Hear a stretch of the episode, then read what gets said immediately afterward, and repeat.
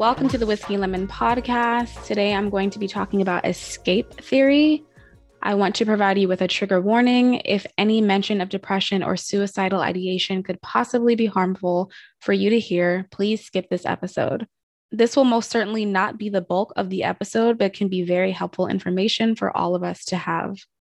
I originally formatted this episode into two sections part one covering the definition and examples of escape theory, and then part two going into when escapism can lead into dangerous territories. So, signs you can look out for for yourself and for others. Right before I started recording, I decided to swap the section so that we can go right into the dangerous areas and then end with knowing exactly where we should discipline ourselves to stop the escapism programming that we have gotten used to, while also providing you with real life details so that it is more applicable. Escape theory is used as a way for us to try and avoid a particular psychological reaction. So instead of it being about whether or not you are physically removing yourself from a particular space or event, it is your attempt to flee from a feeling produced by being in that situation.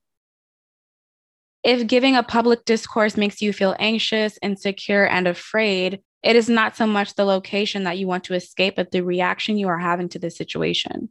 If being around people in an elevator without having anything to say makes you feel uncomfortable or self conscious, you might take out your phone and aimlessly look for something to distract you. It is not the elevator itself that you want to escape from. You would most likely be perfectly fine stepping into an elevator if you were alone or with people that you felt comfortable with. However, in that instance, you didn't have that and look to your phone to provide a sense of comfort as an escape. Escape from this discomfort or negative self view may help us temporarily avoid a negative psychological reaction. But the behaviors that follow from the motivation to escape said reaction are most often undesirable. There are six steps in escape theory. Number one, not meeting standards. The person has a view based on either societal or personal standards as to how things should be, and they feel that it is not being met. Number two is self attribution. The person feels that the reason these standards are not being met is based on internal factors, whether that was the way life was intended for them personally or due to their own shortcomings. Number three is elevated level of self awareness. The person feels that due to number one and number two, they appear to be inadequate, invaluable, or unattractive in some way. This is where escape usually ends for most people, when you get into more of a depressive thinking stage, you may drift on into stage four, which is negative affect. The person feels as though those around them are doing much better than them, and then they feel that they are the things that they appear to be in stage three, such as the inadequate, invaluable, and unattractive person. Number five is cognitive deconstruction. This is when the person is now going into a state of irrational thinking, and it can go into a very scary place of depressive behavior and suicidal ideation, and feeling like no one cares about them, and they begin to create meaning out of past instances. They are personally ostracizing themselves psychologically and can go down an internal path of anger or sadness. Number six is disinhibition, which is defined as the inability to withhold a prepotent response or suppress an inappropriate or unwanted behavior. It can refer to the production of inappropriate comments and or actions with the inability to properly evaluate risk assessment. This is where harmful and possibly irreversible actions are taken. These steps are very important in not only a self assessment, but in the mere interaction of those around you to prevent us from going beyond stage three. Proven ways to prevent yourself from going beyond stage three would be one, communicating with someone you trust or a trained professional. Two, making it a priority to engage in activity that brings you joy, like a walk in nature or watching a television show or a movie that can provide you comic relief. Number three, surrounding yourself with someone you care about. A great way to make us feel good is by making someone else feel good. And number four is finding healing in the discomfort. If necessary, please make sure that you are not alone when you do this. For example, you can stand in the elevator without taking out your phone as a way to help yourself slowly get out of that habit and feeling of discomfort. However, if it is something more severe, like social situations that give you anxiety or being in an area where you fear violence, do it with someone that you can trust. Don't do it alone. So, if you do have a setback, you can have someone there with you that knows what you need. With that said, have an open discussion with that person Tell them what you think you will need while stepping into the situation, as well as what you feel you will need if you were to have a setback. At the same time, let that person provide their own suggestions for how they can help you to handle these situations. Their relationship with you can provide a unique perspective that you may not even be aware of. In your interactions with others, be aware of how they speak about themselves, any drastic changes in personality or behavior, whether more positive or negative, sometimes the former is a way to conceal real feelings. Do not be afraid to ask tough questions if you feel that it could provide you with insight, but also can help the other party. I am also going to include a link for further information and resources. Please know that if you are faced with any depressive thoughts, no matter how alone you may feel in the moment, you are not alone, and there are people that want to help and make you feel supported.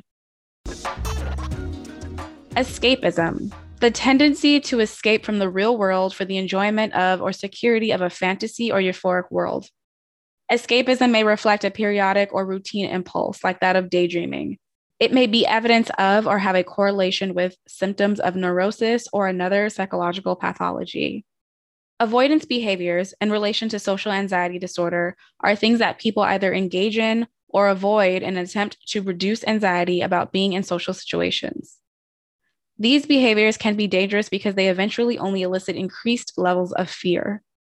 Avoidance behaviors can develop in three different avenues avoidance, partial avoidance, or escape.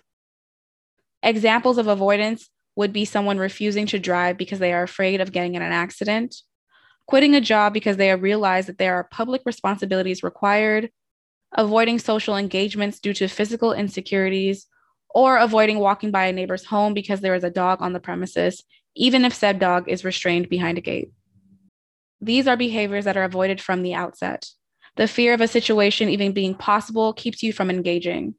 Examples of partial avoidance would be not making eye contact with someone out of fear or social discomfort, the overuse of words like maybe, I just thought, if you're okay with, or if that's okay with you, because we are afraid of actually stating our point and want to make it clear, although we want something a certain way, it's ultimately up to the other person and won't be bothered whatsoever if they disagree.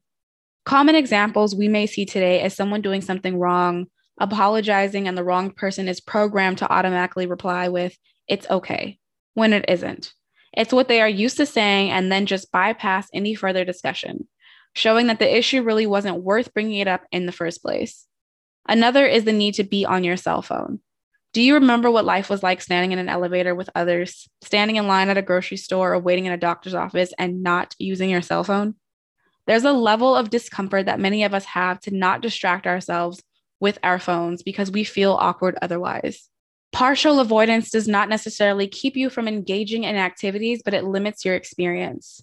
It may put you physically in the activity, but mentally you are not there probably wishing you were somewhere else or hoping that the activity could move along faster so that you can retreat.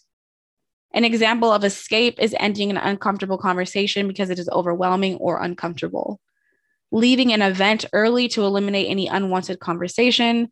This could even correlate to situations where one may exit a relationship or sabotage one so that they do not have to deal with what could come from a future issue or heartbreak. Sometimes escape may not even be a physical act, it can be an emotional one as well. You see a couple break up and one or both go out and get intoxicated with their friends. They say they want to escape the problem, have a good time, and forget all about it. What many of them don't realize is that avoidance really only stabilizes and possibly even exacerbates the emotions that they were already feeling.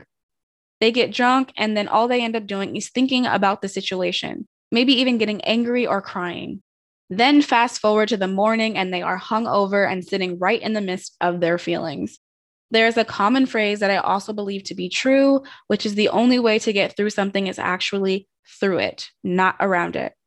We can do all of these other things to try and distract ourselves and escape the problem, but all that does is prolong the healing. We eventually end up back at the place we were trying to stay away from. So, for example, if you avoid walking past your neighbor's house because seeing their dog scares you, your fear of dogs is not going away, you'll just be avoiding the situation. If you avoid public speaking engagements, it doesn't mean that the fear is gone, you're just avoiding the act. And if you can engage in public speaking, but must look down the entire time, well, now you must work on doing that activity without needing that partial avoidance component. In the next week or two, you will hear a conversation that I had been very anxious to have. I even considered canceling, but a wise person told me if it's uncomfortable, then you should talk about it. Avoiding discomfort means no evolution. As always, I hope this information was helpful for you. If you are enjoying what you're hearing, please subscribe and leave a review.